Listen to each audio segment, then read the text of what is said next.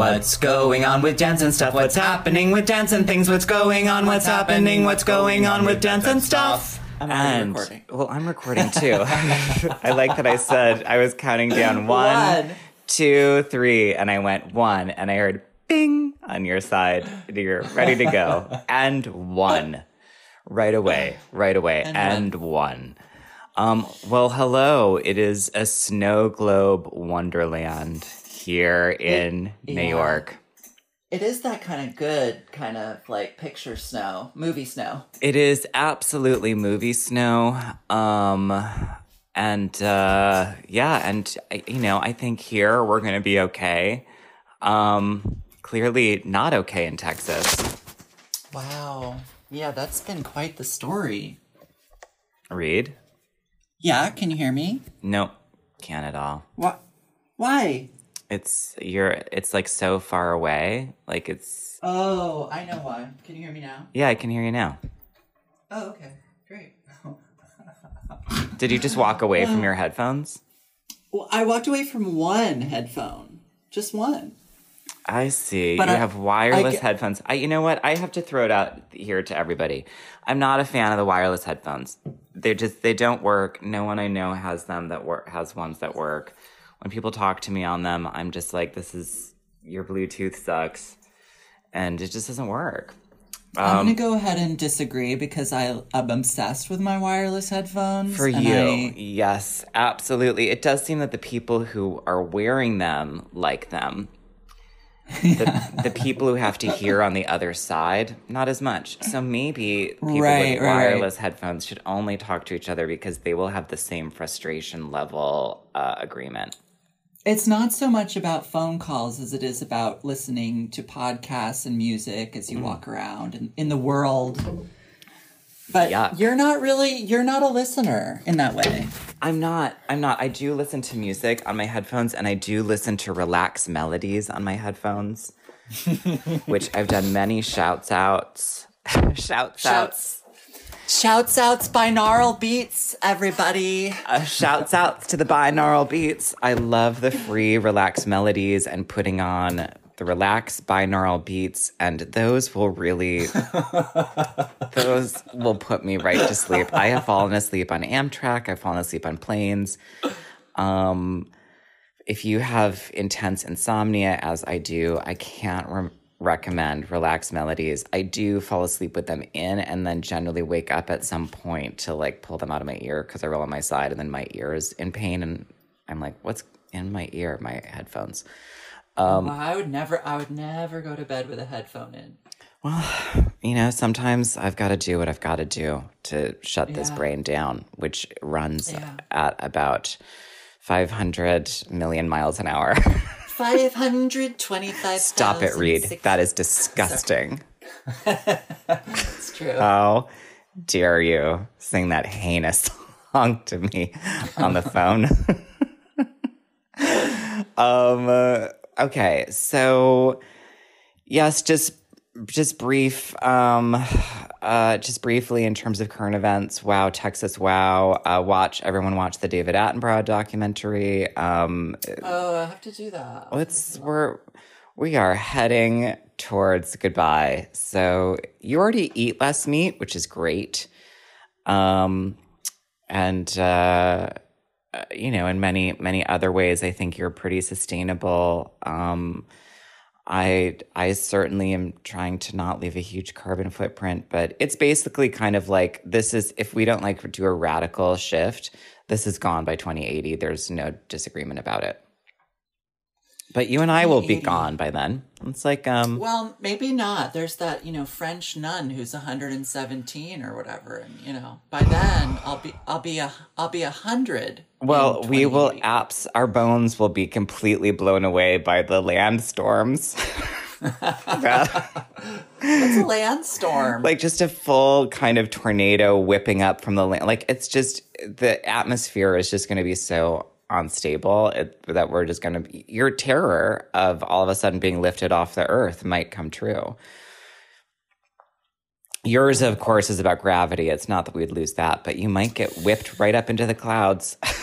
oh, the gravity fear. Don't remind me about that. I don't. Where you have to hold on to a telephone pole while you're. I always, I always have this the- fear that, like, as I start floating up, I'm like within inches of like a, a lamp post, and I just my fingers just slip off of it, and I just keep going up. Sandra Bullock. Um, and- wait, by the way, Yes. my that fear was was illustrated in this movie that I just saw that I can't remember the name of, starring the handsome man from Search Party, the boyfriend.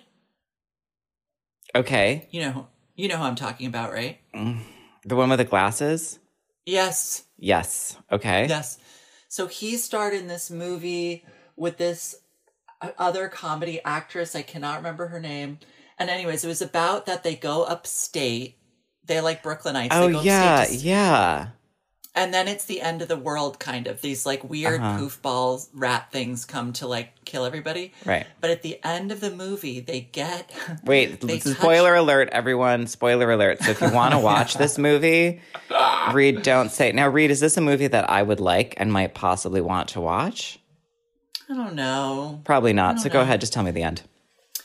they touch this like they're in the woods and Mm. they found they have this baby now because they they came across these like murdered parents and Mm-hmm. they took the baby mm-hmm. and they come across this like glass object in the woods and they mm-hmm. like wow it's so pretty so they like touch it and as they're looking at it suddenly they're surrounded by a glass dome or like an icy dome and then they're like well this is crazy and then and then they can't get out of it and they can't be heard screaming in it and then suddenly it starts lifting off the ground and it's mm-hmm. one of the like transportation devices for these aliens and they just go up up up up up up up up up and away and that's the end of the movie Oh, I love it. That's really good. That's really good. That's so funny. You know, I love a kind of comedy, sci-fi horror, you know, as well about like New Yorkers who are like, let's move, let's move to the Catskills. Um and it uh wasn't even it's like let's just go have a weekend in the catskills oh my god. Even m- even more, you know, huge. Um Let's see some other current events. Uh, tremendous, wonderful. Rush Limbaugh is dead.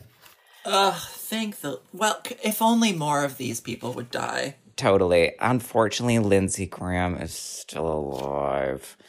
And he um is still alive. And what- sad. Don- Donald Trump is with us. what Mitch McConnell is with us. these these Ted trash Cruz, people, these Ted trash Cruz people, lives on. these trash Josh people. Holloway. Josh Holloway should have like a, a premature brain aneurysm. I know? mean, absentee, honey. This thing of like, uh, uh, what, what terrorism at the Capitol? Calm down, everybody. Just calm down. Calm down. It's a real, yeah, yep. So anyhow, that that does remain a bummer, and um, but you know, maybe maybe people will just continue to consume a lot of meat, have a lot of kids, and this will all just be gone soon. So there you go. There Yeah. you go. Um, Gosh, I need to watch this David Attenborough thing. uh, well, also, my God, when he was young, honey, honey, I could see it. oof, He's got girl. he's got that kind of great head of hair still. Oh, honey. I mean, when you see him when he's young and he's like, you know, wearing those khaki explorer shorts and um, uh, his legs look, you know, toned because he's like walking all the time, not going to the gym. And he just looks so stunningly beautiful and is like, gorillas love him. I just, ugh, I love him. We, we, Khaki Explorer shorts. I said khaki. yeah, I know. Khaki. Oh, what? Oh, okay. That's what you said. Okay. Yeah. You thought I said tacky. Remember who um who else used to wear those was that crocodile guy who got eaten by a crocodile. He did, but now his uh, that's actually not what happened. Um Oh, what happened to him? he was stung by a, a stingray and it killed him. Oh, Um he branched out and got killed. so uh well, I mean he was frequently was he wasn't branching out. He was frequently exploring these, you know, animals and um but Why his do you know family about has him. How do I know about him? Mm-hmm. Uh, it was. I don't. I don't know why this. I don't know. I'm an Aquarius. I I have knowledge of things that are News. sort of like that in some way. My hair is literally turning into David Lynch's hair A- as I as I watched Twin Peaks season 3 for like the 6th time just to sort of soothe myself. I think we've watched season 3 two times in a row in the last 2 weeks and um my hair is just literally turning into that. Just Wow. curly wild white um very electricity for those of you who know uh twin peaks we should move into questions we should really Oh, already. I, Already. I think Okay. so unless you have I anything else you want to say Well, I just had two things. Garen sent me a video of um, a kind of cooking ASMR, no faces, um, um, cookie icing thing that Martha Stewart did with her while her daughter Alexis filmed it. But Alexis, sounds as if Alexis. Oh my god, absolutely. it's, it's same. Alexis sounds as if she has she's either wearing a mask, which didn't occur to me till later, but it sounds as if she's covered in gauze, like plastic surgery style, like her jaw's been wired shut, which is what I'm gonna just choose to believe. That she's she's staying with her mother while she's recovering from some kind of treatment. And Martha Stewart is icing these cookies and their dialogue and the way in which Martha is icing these Valentine's Day hearts is it's really priceless. Will you send it to me? it. Yes. Thanks. It's so strange and aggressive. was it on rich. instagram or youtube I believe it was on Instagram. Okay Yeah. Okay. i'm not there right now so you'll have to forward it to me um somehow and uh But I I remember when Alexis Stewart was renovating like one of Alexis. her New York Alexis, her New York loft, and they did a story about it in Martha Stewart Living. Uh-huh. I remember how she like did this kind of like new agey terrazzo floor. It was like a poured concrete kind of thing, but Mm-hmm. it had some stuff in it. okay But you know, it was a very smooth finish. But she had it curve up the wall a few in it, a few inches to be the baseboards. And I thought that is ideal for cleaning. I was like, that's the dream. Yeah. That's the dream. And then all you have to do is get a custom made curved Swiffer and then just wish around, swish around the apartment on roller No, but it's just it's such a narrow curve. Any Swiffer could just get right in there, and no seams, no seams anywhere. I do love that. I do love that. I hope Have the floors of- are also heated underneath because I will say I love going to um, an incredibly wealthy person's marble floored home, but then I'm always like, "Mm, I don't think I shall take my feet, uh, my shoes off here. I shall. Have you heard of the word mukbang? No. I just Oh, needed well, to let I- that sit in my consciousness for a moment. I had never heard it till this week, Mm. and apparently it's like a trending vlogger YouTube activity where people sit and just eat a lot. Oh yes, I absolutely know what this is. This is where they'll get like a huge, like hot steaming bowl of like lobsters and clams and um, all sorts of what have you, potentially, and then just eat it with this fierce microphone by them, and it is so. It really. it's I already gross. think watching people eat is gross. I, you know, I've, I'm someone who doesn't want anyone to see me eat. And, um, so I, I, someone did send me one of them and I was like, um, I, this is, and it was the woman eating like squid and, uh, like full tentacles, like ripping the tentacles and smashing them into don't her that. mouth. And I was like, I'm not, Uh-uh. I don't like that. Okay, so do you have something else to talk to me about?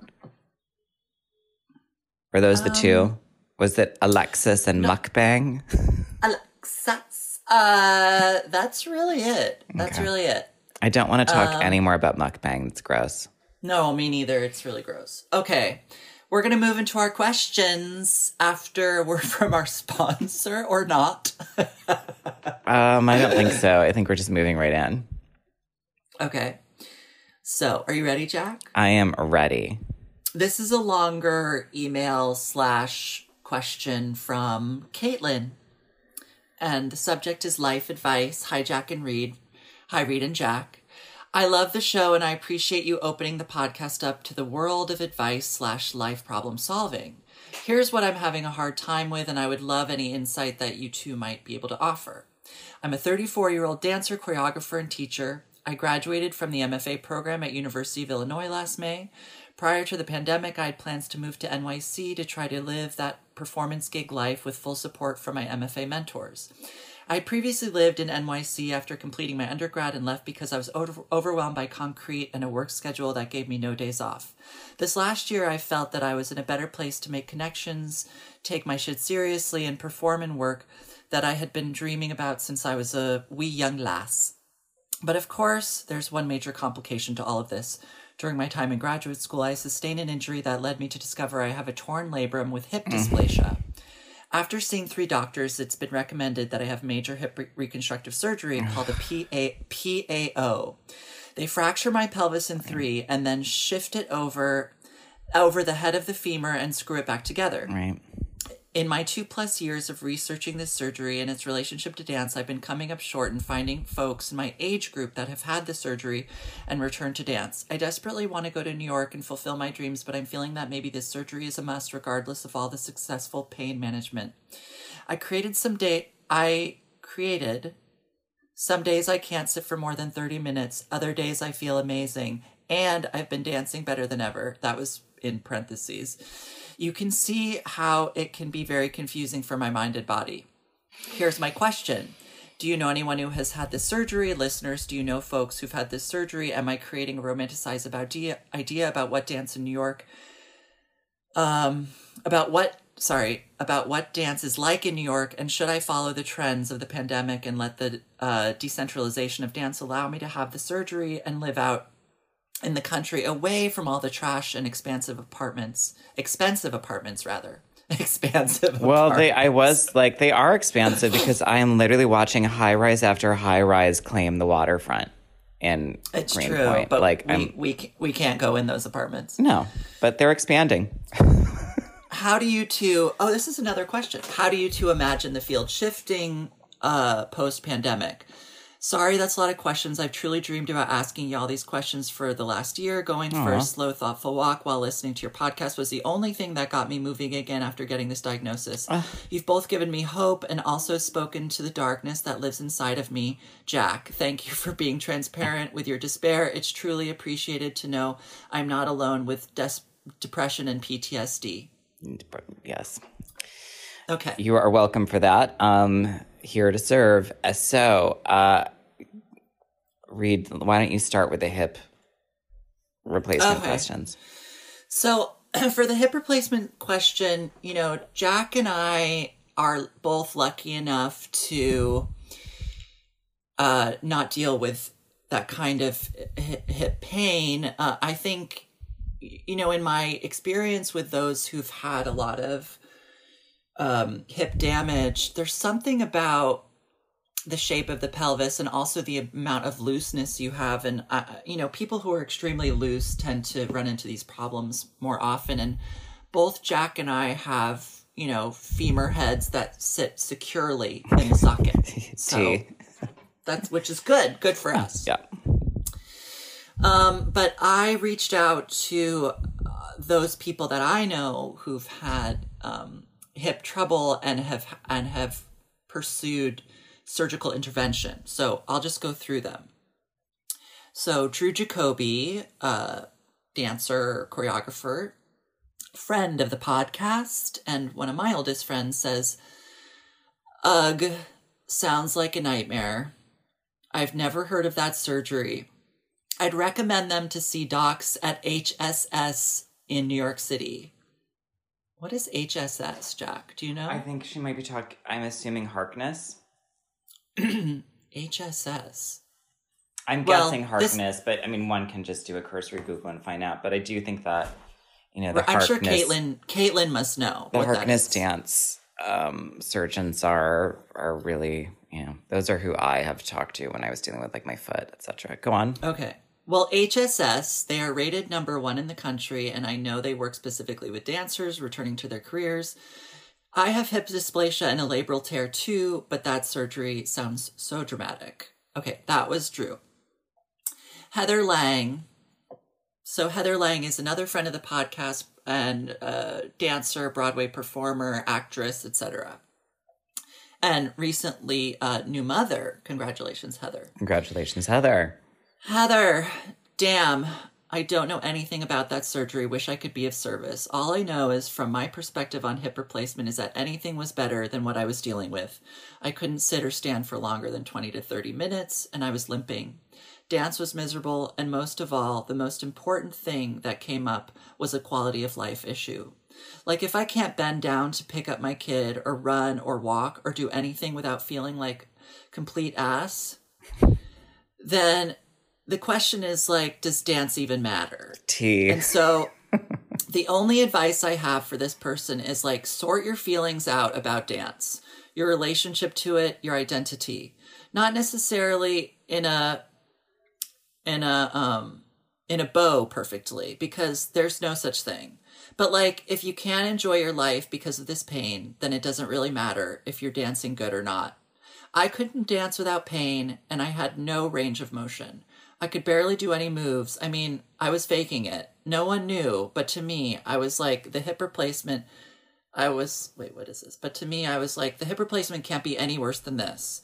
Like, I already don't have range, so what am I going to lose? More range?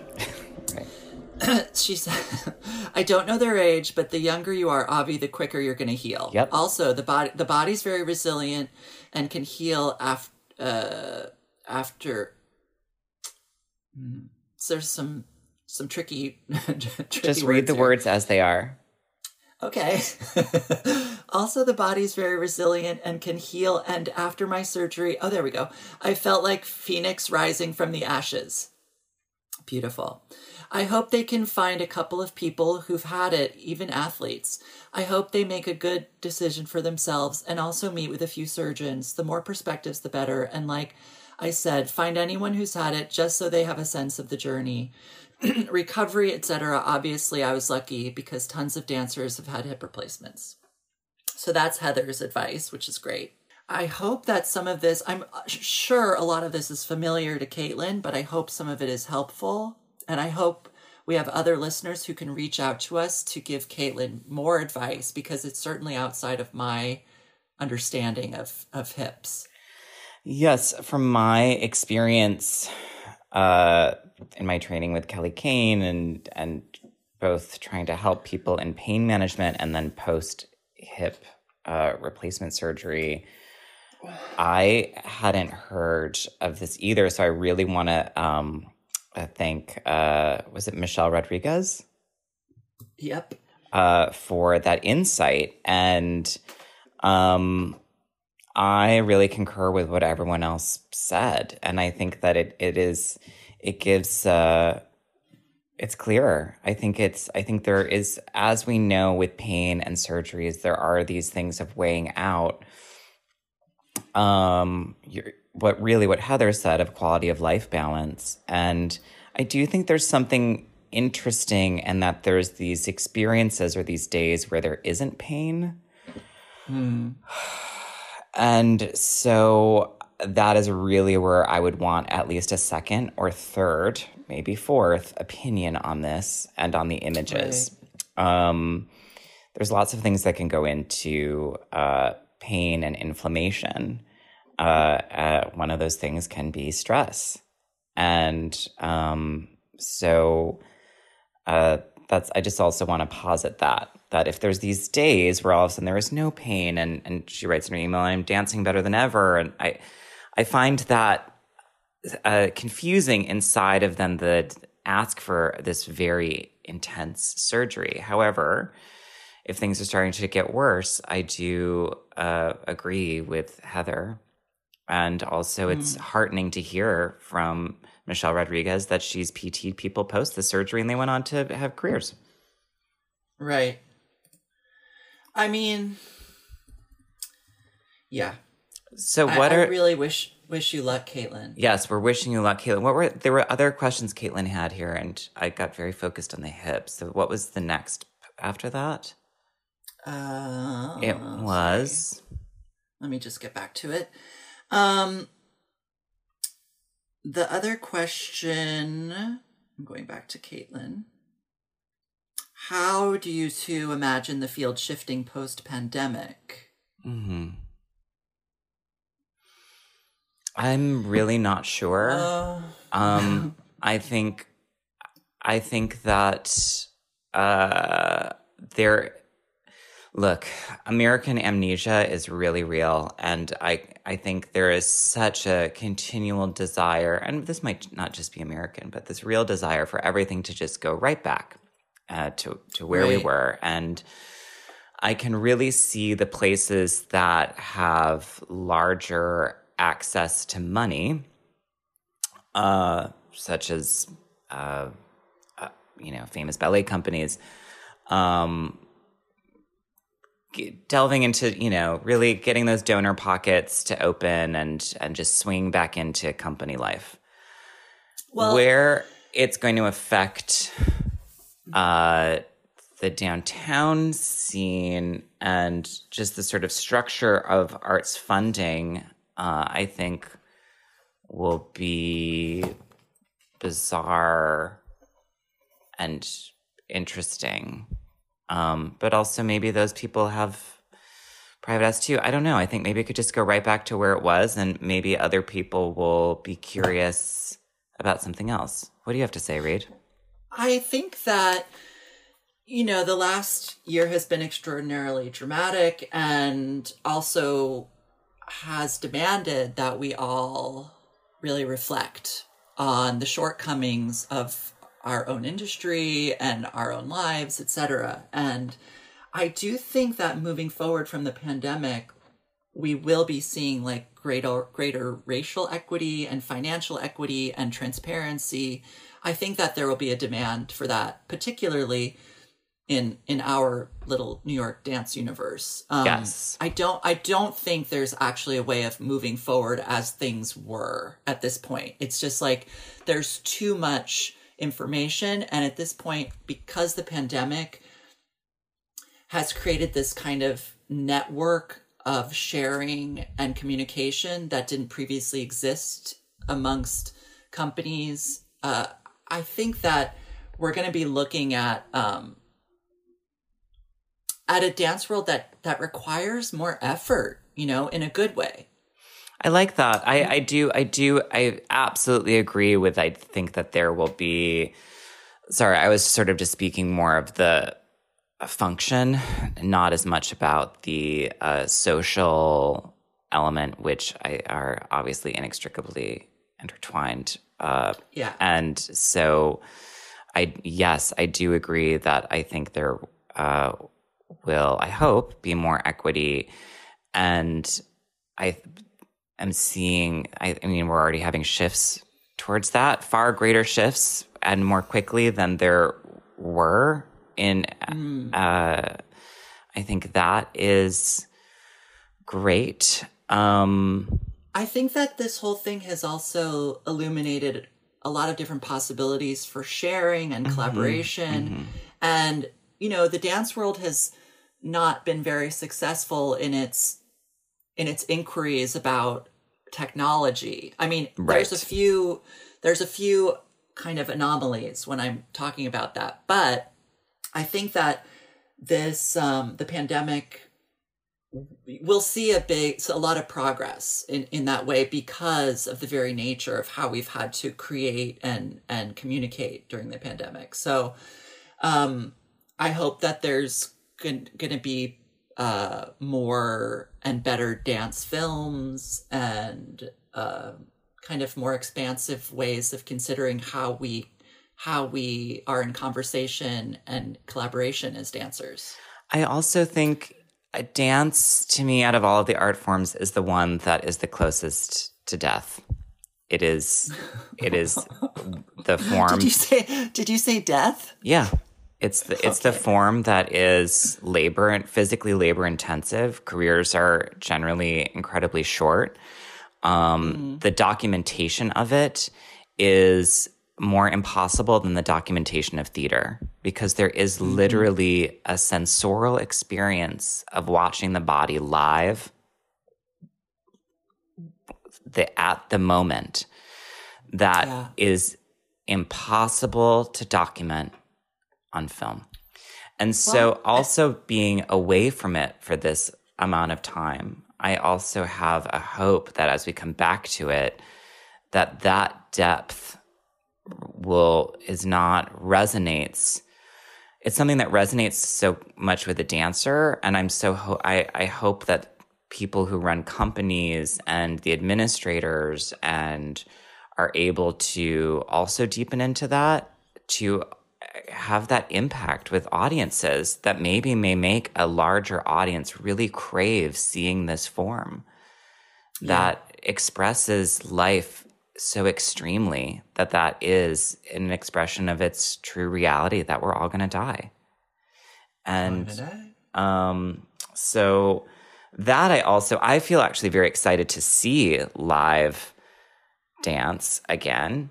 And the standard to which i think i will be viewing it is probably going to be sharper than when i left seeing it because I think I used to be able to go and see a show that I would think, oh, that wasn't okay, that was whatever, and I'm glad that person worked that out for themselves.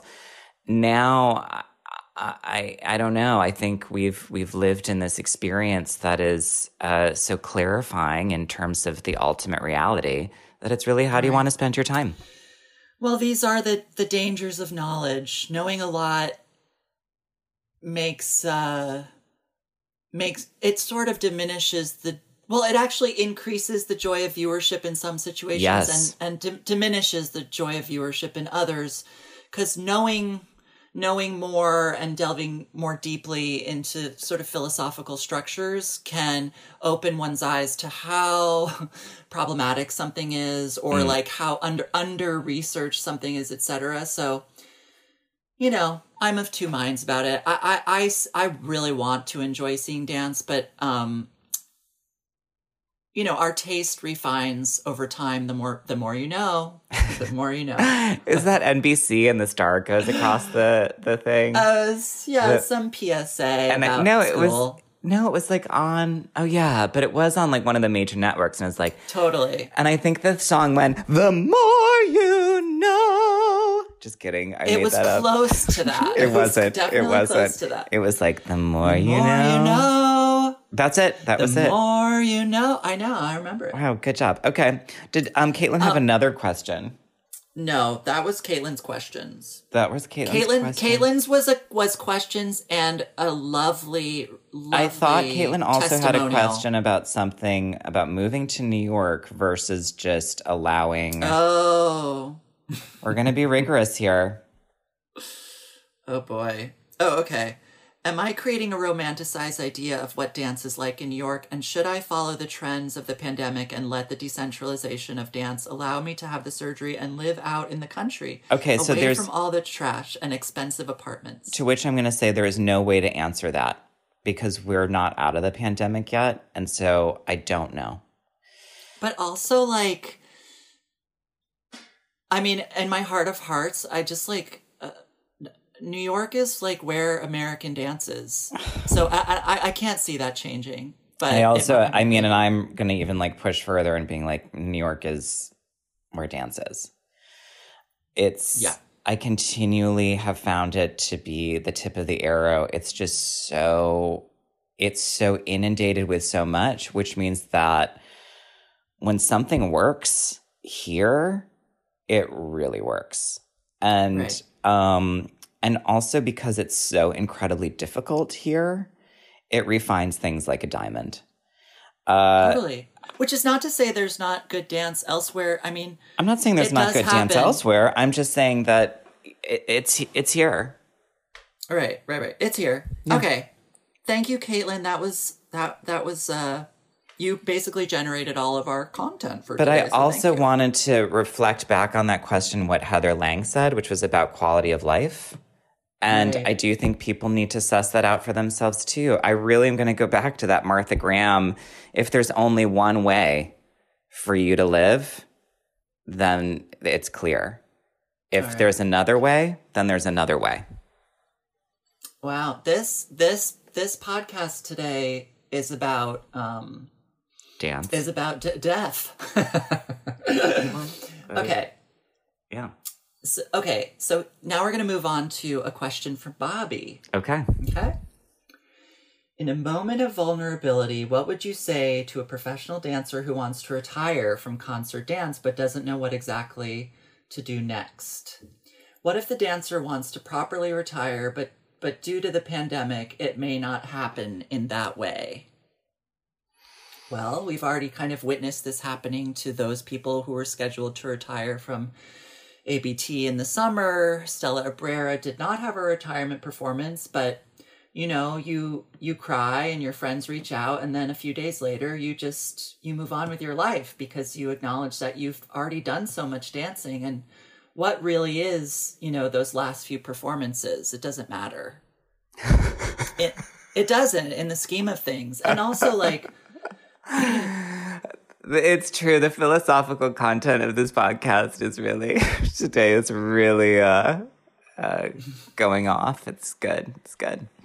Um, yeah, and you know, and I just saw Stella a few weeks ago at uh, Kaatsbaan where um, she looked really happy and had her dogs and uh, was mm-hmm. doing Right. work But, with dance. I mean, where where Stella is very lucky is that she already had this structure in place that correct. she would be correct. Yeah, yeah. she would be in charge of you know the Kaatsbaan Center. Yeah. So ha- having having something on the horizon can be incredibly reassuring and help in terms of like anxiety about finishing one thing. right. But if you're dancing and you're having anxiety about the end of it, you mu- you really need to start cultivating whatever's going to be next in Yeah. order to like to build the bridge. Yep.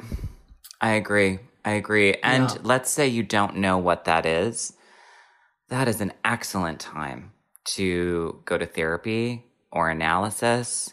Um, Do do the artist way. I was going to say, Reed, you didn't, you don't do those, but you did do the artist way, and it really uncovered itself for you through that. Um, I'm a big fan of asking for help, and um, uh, so, but so you have two different opinions here. You have Reed who did the artist way, and it it really manifested uh, your next career path for you, while still allowing you to uh, dance for me and Pam. Um, and uh, um, and uh, I find that therapy and analysis are really, for me, have been excellent places to um, allow other rooms to open in my mind. Right. And I also think that it's not useful to shut doors on things. In my experience with dance, you know, I went back to school and I made this choice like I'm going to stop dancing, but I didn't really. The door never closed and and there's always other there's different kinds of opportunities that present themselves um if you already know a thing or are established in a thing. So Totally. I don't, I think, you know, endings in a way are illusory. There's endings, there's no end. The only end is when you die. So, wow, this podcast is really just death. But um, what else is, you know, it's just so real and it's so everywhere. Um, so, uh, I think also this thing around retirement feels well, the retirement with dance has always felt a little weird to me. I understand it in one way, and in another, it feels like maybe something psychological that this person needs to do. And I, I want to say that, um, I don't know, think of any relationship you ended. Did it really end? Or do you, you know, maybe you don't see that person anymore, but you probably still think about them from time to time uh, that's with, true, With yeah. something as lovely as dance, um, uh, hopefully was, unless you just really hate it, chances are there's ways to operate in it. And the form itself is one that is fortunately um, enables such various degrees of participation. Well, we know Bobby certainly doesn't hate dance. Bobby loves dance and has really had an incredibly broad and rich career. And Bobby, you have more to offer and i really think that it's going to be inside of dance whatever it is because i think that's where your passions lie Yeah, I'm also like, Um, if we're talking about forms where it's like, I don't want to, I, I feel like I don't want to do something, let's, I don't know what this is really about, but if it's, I don't want to do classical ballet anymore, or I'm feeling like I'm not hitting that anymore. I'm not saying this is Bobby, but maybe this is, I feel like the retirement thing is something I hear in ballet. I don't hear it when people are like, oh, I'm, I'm to stop dancing for Trisha Brown. Right. Um, well, because ballet is like a high impact sport. Mm-hmm. So, you know, your days really are numbered in in the system that we know here. I mean, there are ways of existing as a dancing ballet practitioner. I look at Wendy. I look at like the the work that Wendy did post, and I'm you know it's there's Well, even like in, in Europe, you know, you stay inside of the ballet structure and sometimes you move into life as a character artist and Mm-hmm. there are there are in some environments roles on stage for for people of advanced age. It's Mm-hmm. just it's just not really so much in the United States. We don't have a culture in that way cuz in the United States like once you're you know, in your late 30s in most situations, they're like you should go. You should get out of here. what's Bobby's next question? Okay. So Bobby's next question is actually a voice voice memo. Is that how Okay. those are called? Okay, so I'm going to play it and you'll hear it, okay? Hey Reed, um, I wanted to ask you another question, and feel free to also uh, add this to the podcast.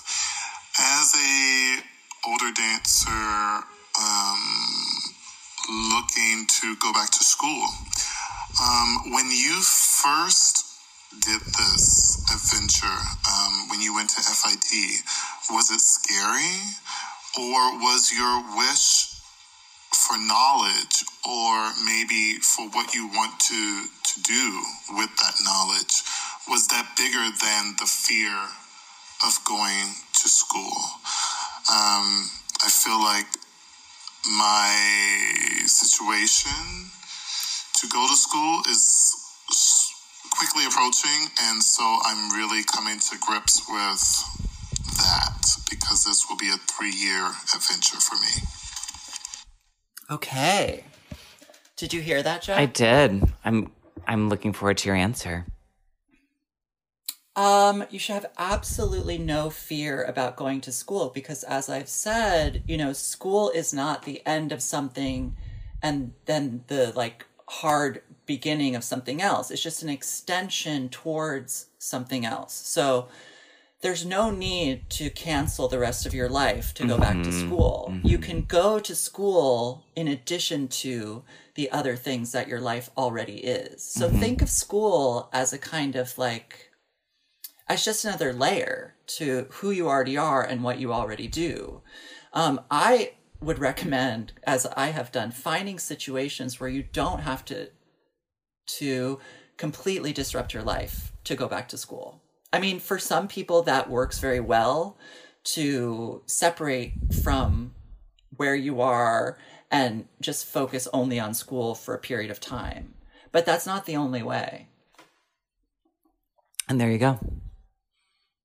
Does that seem good? That sounds totally correct. And I, I, I think that can be true for anything or any kind of training. I mean, again, I mean, if I think about when I decided to get certified in Pilates through a place that was really going to be more about physical therapy, movement re-education, where you, I mean, I learned how to teach an advanced Cadillac, but it was also really, oh, oh wow, this this person has frozen shoulder. What do you do?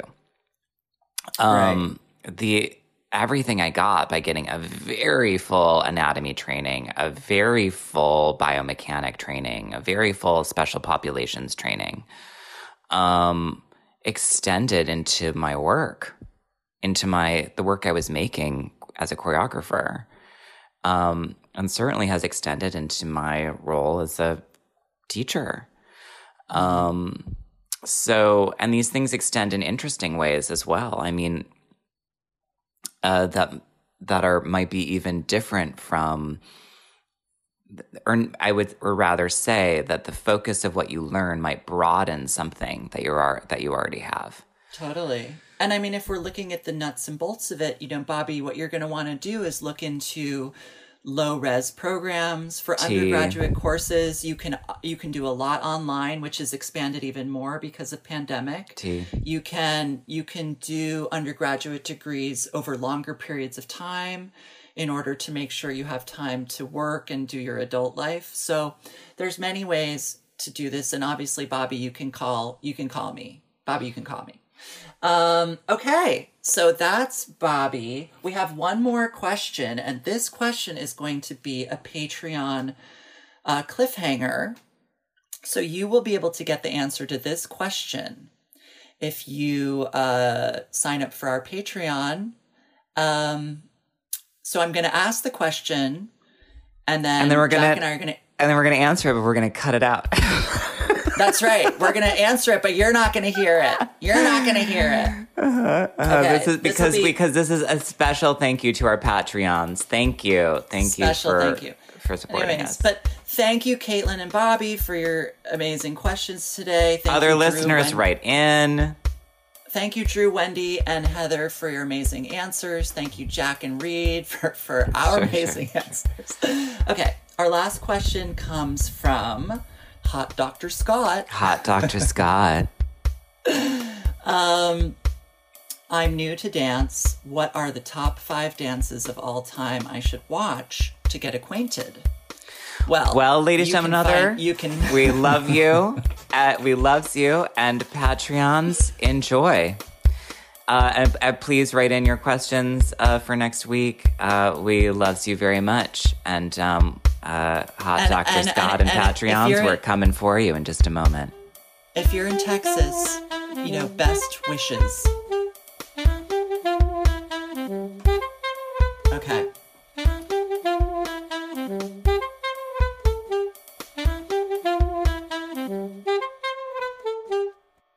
Hi, Dance and Stuff listeners. This is Margaret Fuhrer. I'm the editor and producer of the Dance Edit podcast.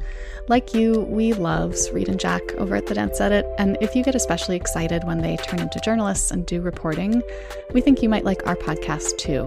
The Dance Edit podcast is a weekly dance news show. It's hosted by me and three other editors from Dance Media. We work on Dance Magazine and Dance Spirit and Pointe.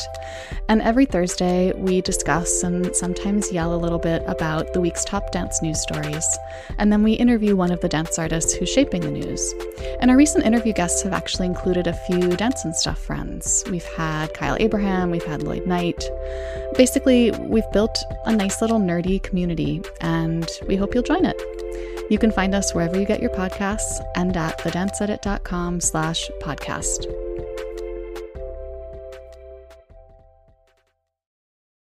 Oh!